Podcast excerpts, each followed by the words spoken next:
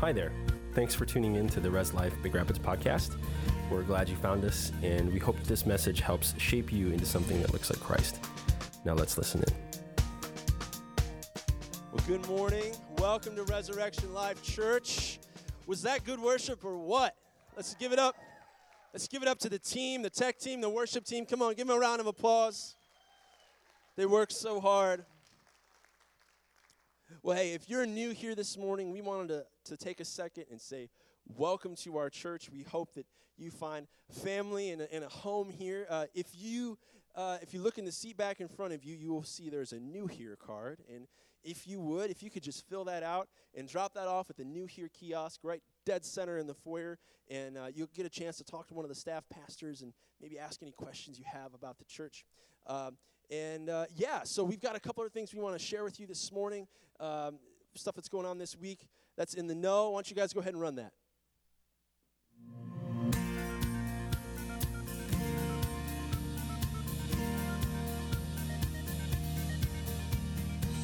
Hey there, Res Life. I'm Pastor Dom, and you're watching The Know. Here are the top three things to know for this week.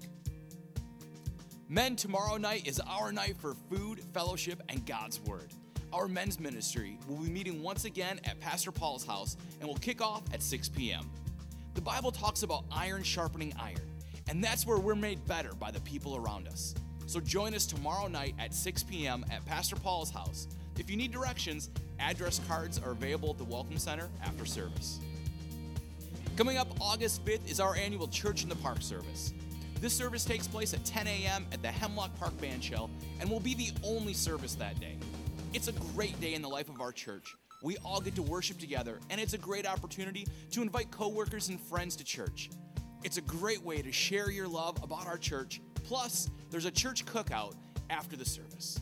So mark your calendars August fifth at ten a.m.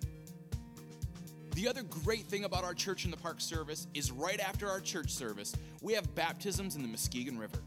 Water baptism is an important step in someone's journey with God. If you would like to be baptized at this service, we have a sign-up sheet at the Welcome Center today. Thanks for joining us here at Res Life as we reach up to God, reach in to live more like Christ, and reach out to our community. If you want to rewatch today's service, our live stream will be posted on our Facebook page. And if you haven't yet, don't forget to like us on Facebook. If you want to re-listen to today's message or get caught up in any past messages, you can listen on our website at R L C B R dot org or subscribe wherever you get your podcasts. And now, you're in the know.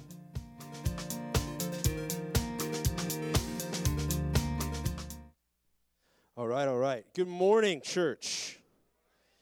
My name is Joey. I'm the worship pastor here, if you don't know me or you haven't got to meet yet. Uh, Pastor Ross is not here this morning. He is uh, he is at a wedding Uh, up in Gaylord, so you get me. I hope that's cool. All right. Oh, thanks. Boy, you guys make me feel so loved. This morning, we're going to uh, begin to wrap up the sermon series we've been in called The Forgettables. Uh, today, I'm gonna I'm gonna talk about a man named Matthias. If Ross has one other character that he wants to talk about next week, and then we're gonna move on to Uh, whatever else it is that God has in store for us for the rest of the year. Now, in a in a good bit of irony, uh, the name of our sermon series actually has a lot to do with the main point of my message this morning.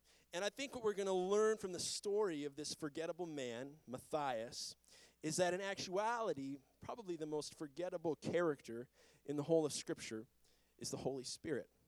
And that sounds weird to say at first, but if you just hang on for the ride, we're going to wander up the mountain and go around the hills and head down a couple rabbit holes. And at the end, you're going to be like, oh, you know what? I, I think he's right. So hang on. Here we go. You guys ready? All right. Uh, before, before we talk about Matthias, I want to set up some context. It's super important when we're studying Scripture to make sure that we don't, uh, you know, take a verse or a couple verses and, and remove them from, from everything else the author was trying to say. So Matthias, his story is found in Acts chapter one, but we're just going to walk for a second through the whole chapter because there's some things that you need to understand first to understand Matthias' significance, okay? So we're going to start Acts chapter one, and it begins with a simple introduction to the book itself and then a quick account of how Jesus, after his resurrection, uh, spent time for forty days appearing and, and ministering to those that believed in him. The Apostle Paul wrote that he actually appeared to uh, just a little over five hundred people during that time. And we're going to pick this up. Jesus is, is on a mountain outside of Jerusalem. He's eating with the disciples, and he makes he makes a promise to them. Well, actually, it's, he says that he, he gives a command, and then he makes a promise, and this is what it said. Acts chapter one, verses four and five. Do not leave Jerusalem, but wait for the gift my Father promised, which you have heard me speak about. For John baptized with water, but in a few days you will be baptized with the Holy Spirit. Now, if you don't know, the book of Acts is actually the second half of one volume. Uh, it's it's two books that, that work together. The first book in the volume is the book of Luke, the Gospel of Luke, written by a guy named, yes, he's also the guy that wrote Acts. Luke is, is an account of everything that Jesus did, his life, death, resurrection. But then Luke was... was one of the, the friends of a lot of the people we read about in the book of Acts. So whereas I think a lot of the Luke itself was secondhand accounts, he's interviewing people, getting the story straight, the book of Acts, Luke was there for a lot of this. He actually mentions himself later on in the book as journeying with, with Paul and some of the other missionaries that we read about. So this the, you're, you're, you're not just reading something that a guy heard about one time. Luke Luke has a lot of firsthand knowledge about what happened.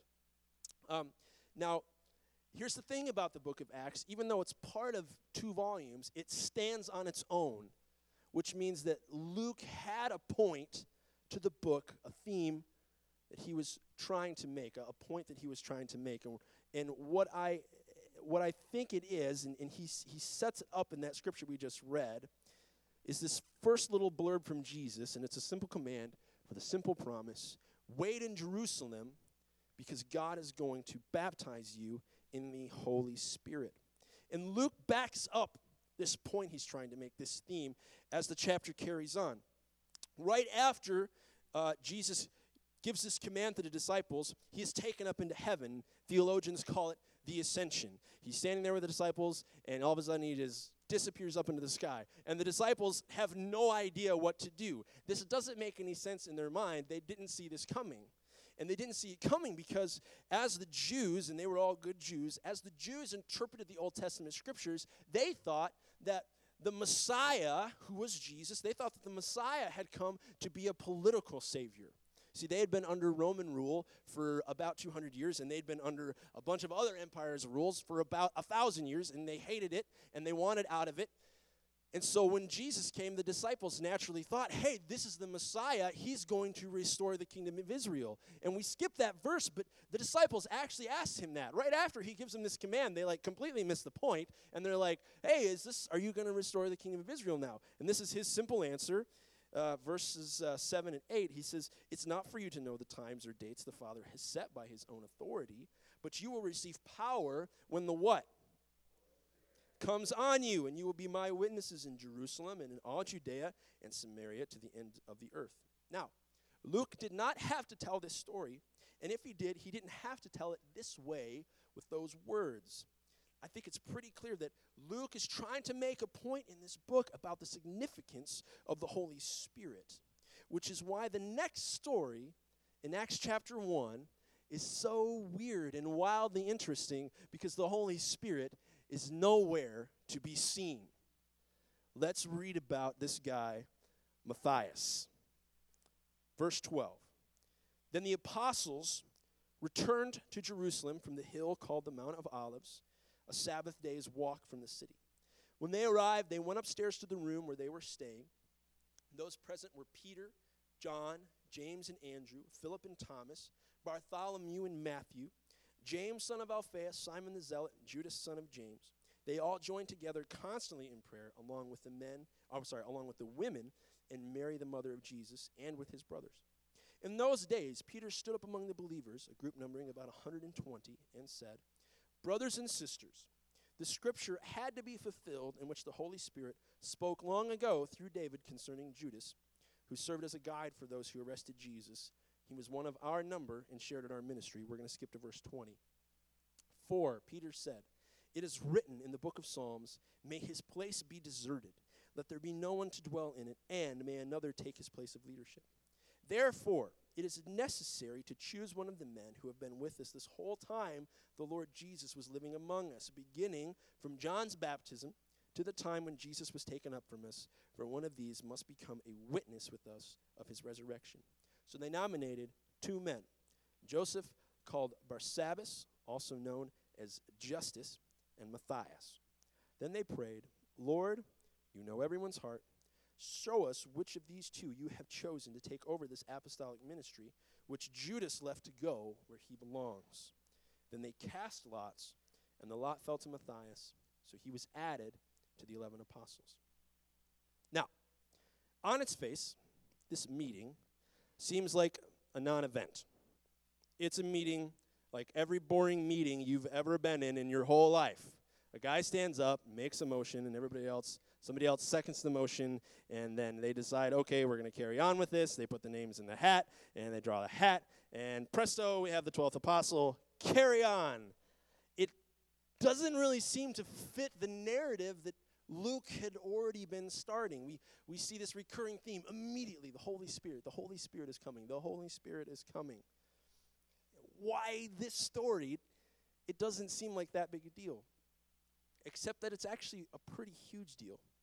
You see, just forty-six days beforehand, in the upper room at the Last Supper, Jesus was sharing a meal with his disciples, and he said some very important words. And we read this in Luke, so this further just helps me see, I think it helps us see that this is the point that Luke was trying to make. He said, in Luke twenty-two, verse twenty-eight, Jesus said, "You are those who have stood by me in my trials, and I confer on you a kingdom, just as my Father conferred one on me, so that you may eat and drink at my table in my kingdom and sit on thrones, judging the twelve tribes of Israel."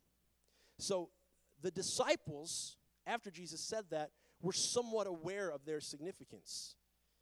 Jesus had painted them this picture of them ruling The, the twelve tribes of Israel with him. And Peter, in this moment, is thinking, well, one of us is gone. There needs to be a twelfth guy. And Jesus said that he's going to build a church on me, so I guess I'm supposed to be in charge. And he just stands up and, and makes a motion, and, and it's seconded, names are drawn from the hat, and it's chosen, presto, boring meeting, right? Okay.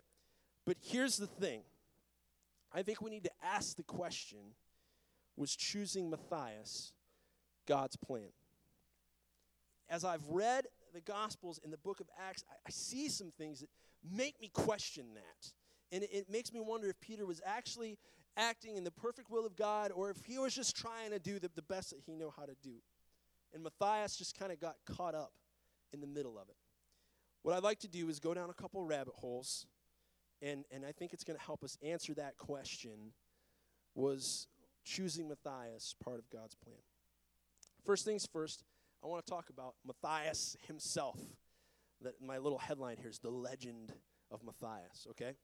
First things first, um, there isn't honestly a lot that we know about this guy. This is the only place that he's mentioned in the whole of the Bible. He gets like five verses, and that's it. He disappears from the biblical record. We know the scripture said, that scripture said that they chose him because he had been with Jesus from the beginning. Uh, so Scholars assume that he was one of the original seventy disciples that Jesus sent out to, to work and minister in Israel, and we know that he had remained faithful to Christ up until this point. Otherwise, they wouldn't have nominated him. But that's all that we can really know from the biblical record about this guy, Matthias. And uh, so I started digging around, and I found a couple other sources, some traditions that, that maybe help us shed a little more light on who Matthias was. Um, The Catholic Encyclopedia actually tells us two different stories. And why don't you go ahead and pull up that map? Check this out. Um, one, one story is that Matthias, after this moment, after this, he traveled to the Caspian Sea, which is way up there in the right corner. And he then, he then uh, went to the distant Roman colony called Colchis, which is that top right red box. And he ministered there un- until he was martyred or, or killed for the name of Jesus. But there's also another version of the story. They say that he did that. He went to he went to the Caspian Sea, ministered in Colchis, but eventually felt called to come back to Jerusalem. And in Jerusalem, there's a story that, that he was stoned for the name of Jesus and eventually beheaded. Now, the Greek Orthodox Church has kind of a different story. They say that he ministered in central and north Turkey, which is, you can see that, that second red box there, that's Cappadocia. Um, and then they say that he also ministered a little up, up in Pontus, up by the sea, and that... Um, It was said that he worked many signs and wonders and miracles, and, and he survived several miraculous escapes from the Romans and the government as they were trying to shut him down. Um, but it all has the flavor of, of myth. Uh, I, I'm reading about him. I'm like, I don't, this guy, he belongs in an Indiana Jones movie, like protecting a relic in a dark cave that's going to like melt your face off. This doesn't seem like, this doesn't seem like a, a guy who's necessarily should be in the Bible. Uh, that's that's all we know about him. And it, it further makes me wonder, Luke, why did you tell us a story about a guy who, at least in the biblical record, is kind of insignificant? Nothing nothing happened from him. What's what's going on? Well, here's the thing. I don't think Matthias was actually the point of the story. I think it was something else entirely. Um So here's the next little rabbit hole to kind of try to get to the point that Luke was making in this story. I want to go back to how Matthias was chosen. Do you remember how they decided to pick him? They cast lots. What is that? I don't know. Let's figure that out. So I, I started studying that, and I mean, I had an idea maybe what it was, um, but I, I looked it up in, in the Greek encyclop- or the, the Greek dictionary that you can use when you're studying Scripture, and I looked at the actual words in the Greek, and it means just pretty much what I, I thought it means. It said back in that time they would take uh, a piece of wood or a rock, and they put somebody's name on it, and they put it in a in a vase. They didn't have buckets. They put it in a vase and shake it up and pour it out, and the first guy's name to hit the floor, presto, you have your decision made. Uh, now, this was actually uh, very common in the Old Testament. Um, you see it again and again and again. Most of the time, casting lots was used to make uh, make a decision when you wanted to make a fair decision. Um, so, uh, I, a couple stories I read. One, they were they were separating separating up the Israelite army into different ranks and files, and they all had to have different duties. And so Joshua just stood and he, you know, put the various I don't know, companies, whatever you want to call them, in, in, in the vase and shook it up, and as their lot fell out, they were assigned to duties. So it was a way to ascribe fairness uh, so that later on people couldn't come back to a leader and be like, you made a terrible decision. And he's like, no, the bucket made a decision. I didn't do it, okay? But there was also there was also sometimes a spiritual aspect to it. People would use it to try to discern or divine the will of the Lord. And a really famous story of that, you guys remember the, the story of Jonah. We did this sermon series a while back. Uh, Jonah's, you know, he's running from God. He's on the ship. The storm comes, and the sailors are like, what's going on? Who is it? And so they they they figure, you know, sailors are... Um, You know, they're they're really into this kind of stuff. So they uh, they gather everybody together on the boat, and they cast lots, and the lot falls to Jonah. And Jonah's like, yeah, it's my fault. Throw me overboard. So in that situation, the uh, the lot was kind of a prophetic thing. It, it the Lord did influence it. And it even says in, in Proverbs sixteen thirty-three, it says the lot is cast into the lap, but its every decision is from the Lord. But that story of Jonah is really the only time that that happens in the whole of Scripture. The rest of the time, when a lot is cast, it's just to help make a decision. Because, let's be honest, it's luck. It's just luck. And so in that case, I think we can look at Matthias and say, well, maybe maybe choosing him was just was just luck. It could have been this other guy as much as it could have been him. Now, that method... That method had worked for a couple thousand years, but I think it's significant that this is the last time we see it happening in Scripture.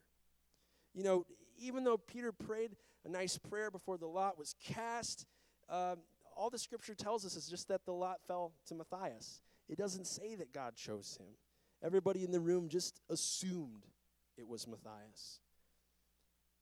Wouldn't it have been much better if there was a way to actually, like, talk to God and speak to God and know the mind of the Lord instead of rolling dice? That's the next rabbit hole. I want to talk about the Holy Spirit. And we need to look at him in Scripture to really get to the point of the story of Matthias and what Luke was trying to say. You see, the Holy Spirit, his role throughout the Bible was was pretty limited. Uh, in the Old Testament, he was the Holy Spirit came and and dwelt in just a handful of, I mean, not, you can't say a handful. If you read the whole Old Testament, you probably get a list of about thirty names. But that covers like three millennia of human history. So there were not very many people that were filled with or or dwelt in the presence of God. Um, it was a special thing, a special gift given to specific people for a specific purpose. It wasn't available to all and everyone. And that's, there's there's two things that you need to understand about the Holy Spirit.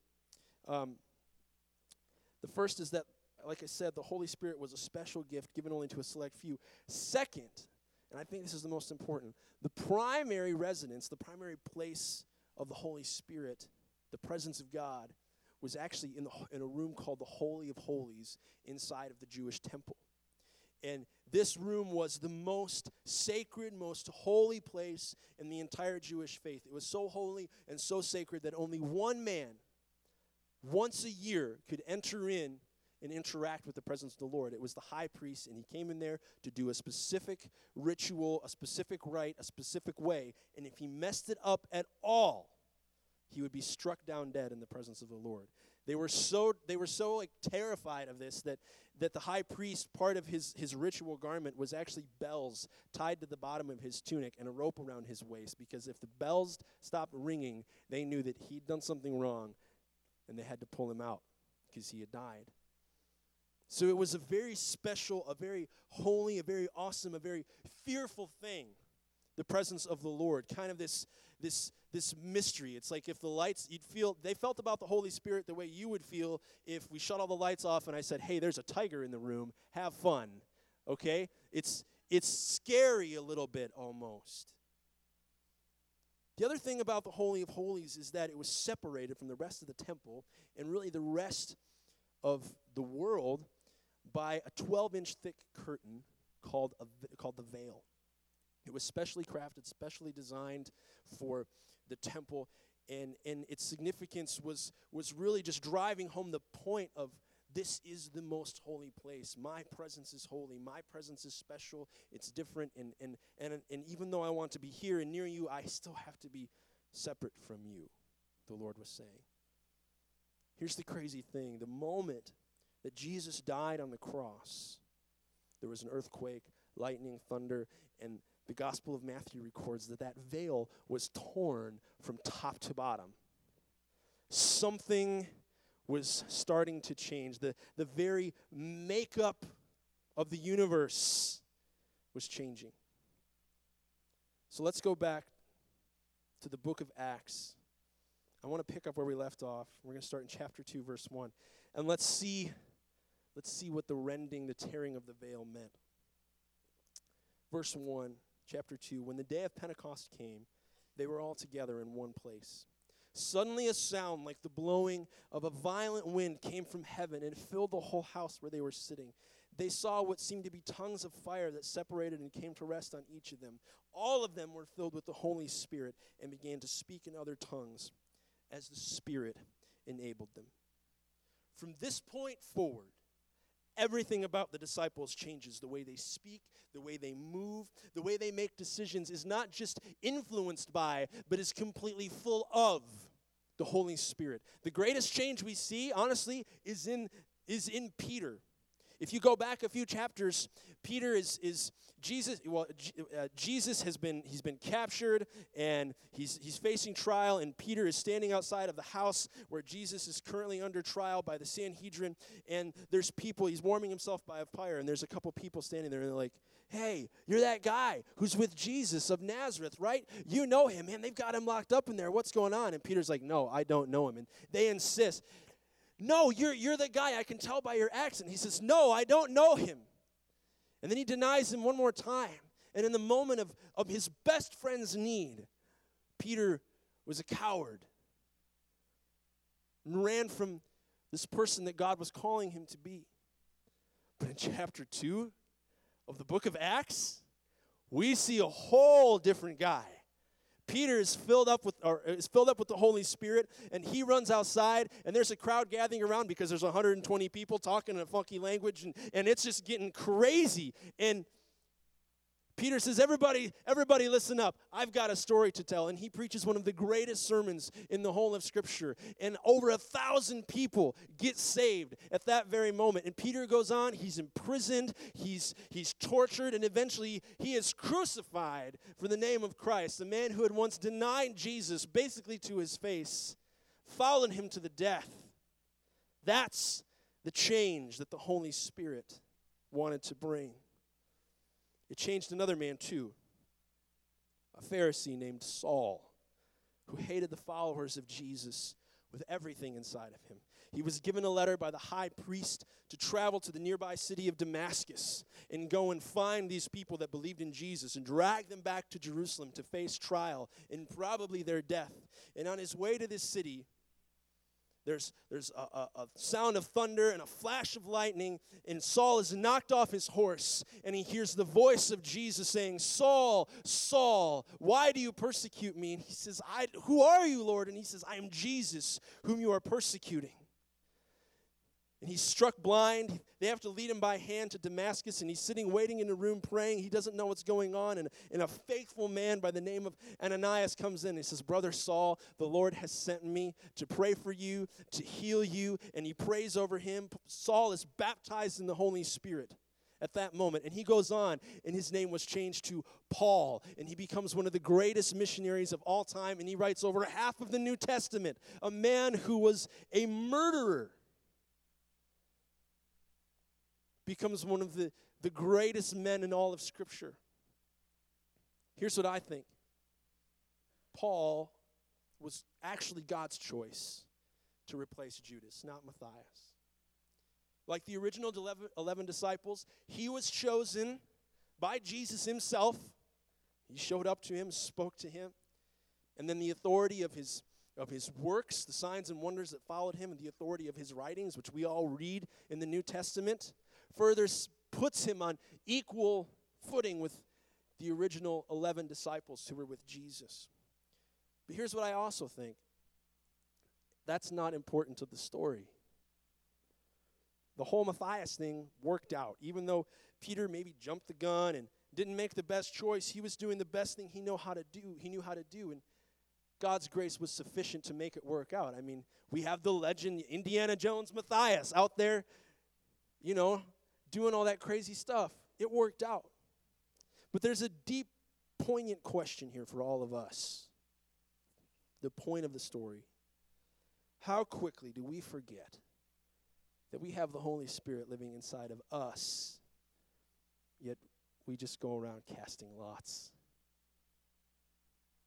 walking through our lives like he's not there at all? Yeah, sure, you know, it was like a year and a half ago, maybe two years. It was like two-thirds of the church came up, and, and they were prayed over, and they received the baptism of the, baptism of the Holy Spirit. But, but I know that for some of us, nothing changed. We just went on living the way we'd been living, making decisions the way we made decisions, just living life and trudging on back to the cycle. We didn't see what we saw in Peter. We didn't see what we saw in Paul. God has more for us. He has a plan for each and every one of us in this room, a plan that is more fulfilling, enjoyable than anything we could ever come up with on us, come up with on our own. And I'm not talking about just making better decisions. The point of this sermon is not for you to go to Meijer and be like, Holy Spirit, should I buy watermelon? I don't know. They're on sale. Like, that's not this at all.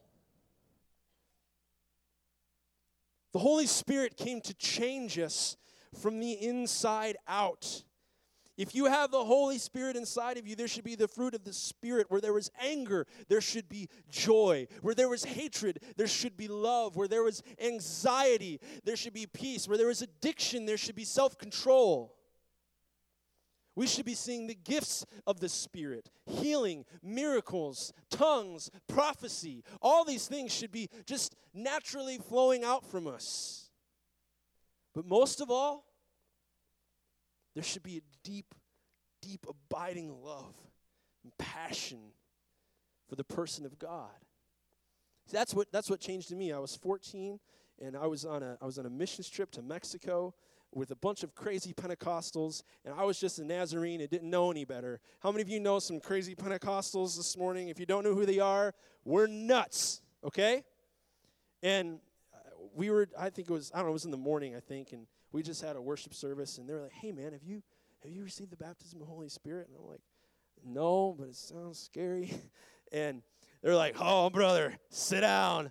And they prayed over me, and, and for me, it It did manifest itself in the gift of tongues, but honestly, it doesn't, the, the tongues isn't a thing, and I don't even want to talk about it. What changed in me from that moment is this thing that had been just this, this tiny little wisp of like a breath of love for God, all of a sudden turned into a rushing and mighty wind, and I've never been able to get rid of it f- from that day. Everything changed. I want to share some of that change with you. I was fourteen. I'm thirty. It's been a few years. You can do the math. I don't want to. It makes me sad, okay? Um, there are ways that, that we can practically connect with the Holy Spirit. If you came up, if you prayed for the baptism of the Holy Spirit, it's in you. Honestly, if you're saved, the Holy Spirit is in you. It's kind of a different thing. It's a whole other sermon. I don't want to go into it right now. But there's like, you can connect with the Holy Spirit on a day-to-day basis. Because the truth of the matter is, it's... It's in the little things. We want to put God in this box, right? We we think, oh, I'm going to go to church to meet with God.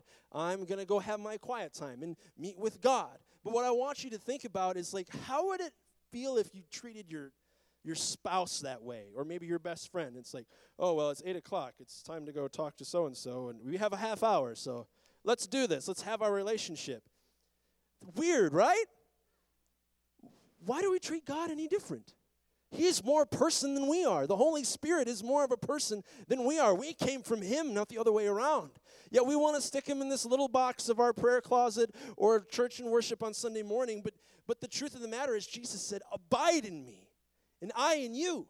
Apart from me, you can do nothing. He wants to be in every single waking moment of your life. And we see that we see that reflected in the life of Christ as well. There's a couple times in the Gospels where we, it says Jesus would go off by himself and pray.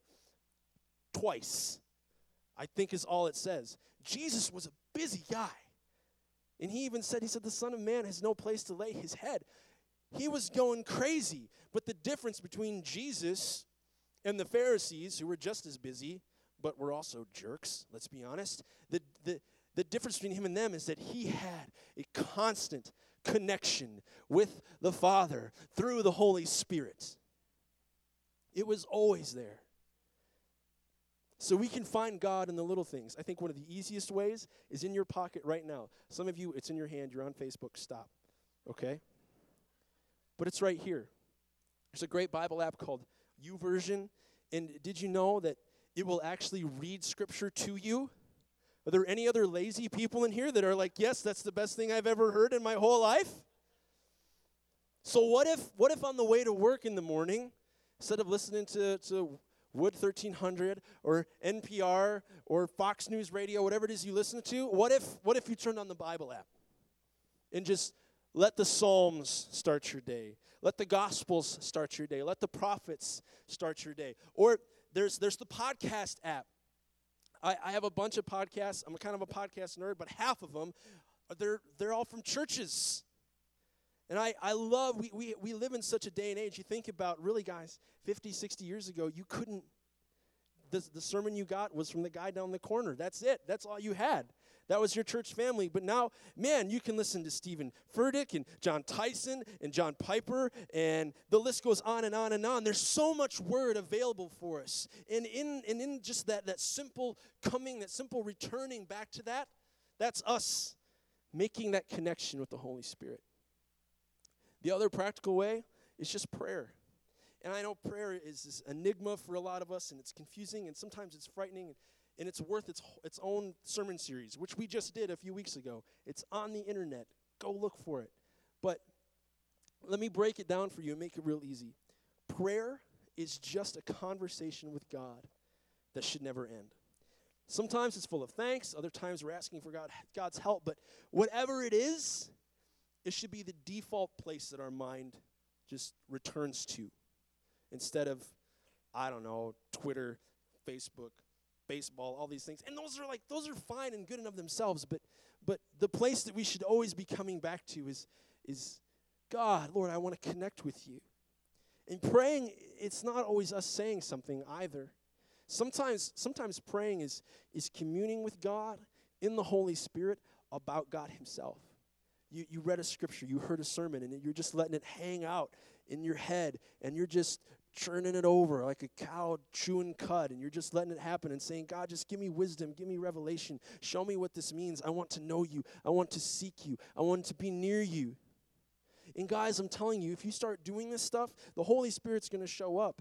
It it happened to me. I, I used to work at Wolverine. Are there any Wolverine people in here this morning? I'm sorry, Original Footworks. Okay, like, okay, a few of you. I, I did my time there as well, and I'm not a factory guy. That's what I learned when I was there. Uh, so thankful to be working here now. But I, I was I was a cutter, so I had this big machine, and I would put dye on the letter, and, and I'd press, and it'd kunk. And so I just did kunk for like twelve hours, well, ten hours a day. There was a couple times we worked twelves, and it was real bad. But anyway, we just, I would just do this, and do this, and do this. And so in that moment, if you've done that, you know, your mind just wanders. And, and they didn't let us listen to music for whatever reason they thought was good. But so uh, in my head, I, I would just pray. Or I would start singing worship songs. And there's there's one time I'm singing I'm singing How He Loves in my head. I'm not singing out loud because I don't want people to be like, what's this guy's deal? You know? Um, and all of a sudden, like, the presence of God just all over me. And I start crying like a little girl in front of a bunch of factory people. And let's be honest, I wear tight jeans, so I kind of already look like a little girl to these guys. It's just like, he loves us. And I'm seeing it in my mind, and I'm just overwhelmed in that moment at like, I think I was working nights, so it's like eleven thirty at night, and I'm I'm just punching parts in a factory. And he was there. Guys, he wants to be there all the time. And yeah, we have things to do and, and lives to live, but but but when it all quiets down in those quiet moments, you're going to find that he's right there. It's kind of like this. There's there's two ways I can explain it to you. One is my wife and I, uh, we've we've been together now. We started dating five years ago on Friday. And um, thank you, Paul, for the little woo I heard. Um, That first date, uh, we started a conversation that hasn't ended. And what I mean by that is, you know, obviously during that time we were dating, we weren't always around each other. And now, you know, I have a job and stuff, so we're not always around each other. But again, through the wonders of technology, the conversation never stops. I have five years of text messages on here. And it's full of a bunch of nonsense. And we fight and we share fire memes back and forth and the whole thing. But, like, It's it's all on here. The, the conversation never ends. She's just, you know, naturally the place that my mind returns to. Even this morning as I'm getting ready to preach, she just sent me a little text to encourage me. She said, I believe in you. I love you. And it's going to be great. Um, that's the first way to understand it. I think the second way, too, is our lives, our lives should look like uh, a brick wall. And if you walk outside, I think there's still some of these cinder block walls up, and you can see. And, and there's... There's the things in our lives that, that are the bricks. There's, you know, our job, our, our families, our relationships, stuff like that. But the Holy Spirit, that connection with God, should be the mortar. It should be the thing that, that holds it all together. And I know for a fact that some of us this morning, the building's about to crumble, but we don't know why. It's because we're missing the mortar. And some of us this morning, we feel alone. That's because you let the conversation end. And some of you this morning are looking and you're struggling with addictions. You're struggling with anger, anxiety. And you remember praying that prayer, Holy Spirit, fill me. And you you want to be like Peter. You want to be like Paul. See this deep change inside of you. Let's bow our heads together this morning.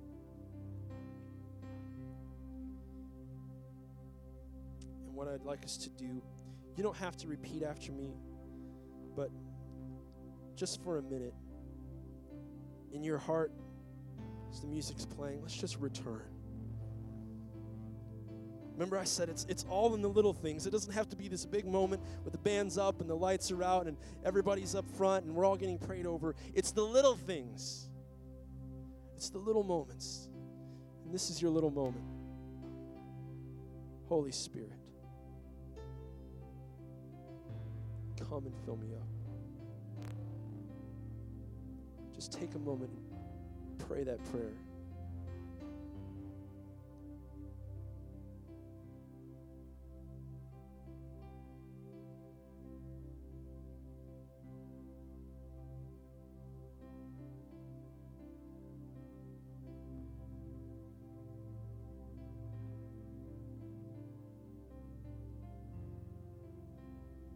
Lord, forgive us for straying, for wandering away, for forgetting the Holy Spirit. But we choose now as your people, as your church, to return. And not just today, but tomorrow morning on the way to work, and tomorrow morning after breakfast, and tomorrow afternoon after lunch, and tomorrow night when the house is quiet and the kids are in bed, we choose to return. Because you are the one thing. Everything else burns up. All the things we're trying to build with our lives, even this beautiful church that you've made, in the end, it's, it's all going to go away. You will be the one thing that matters. Oh Lord, Holy Spirit, come. Change us from the inside out. Keep us close to you. Set us on fire for you. Work through us.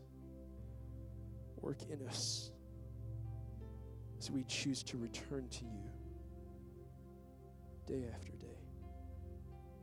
We love you, Lord. All God's people said, amen. You guys are awesome. Amen. Give it up for God this morning. Amen. Thanks again for tuning in today. If you'd like to learn more about our church, you can check us out online at r l c b r dot org.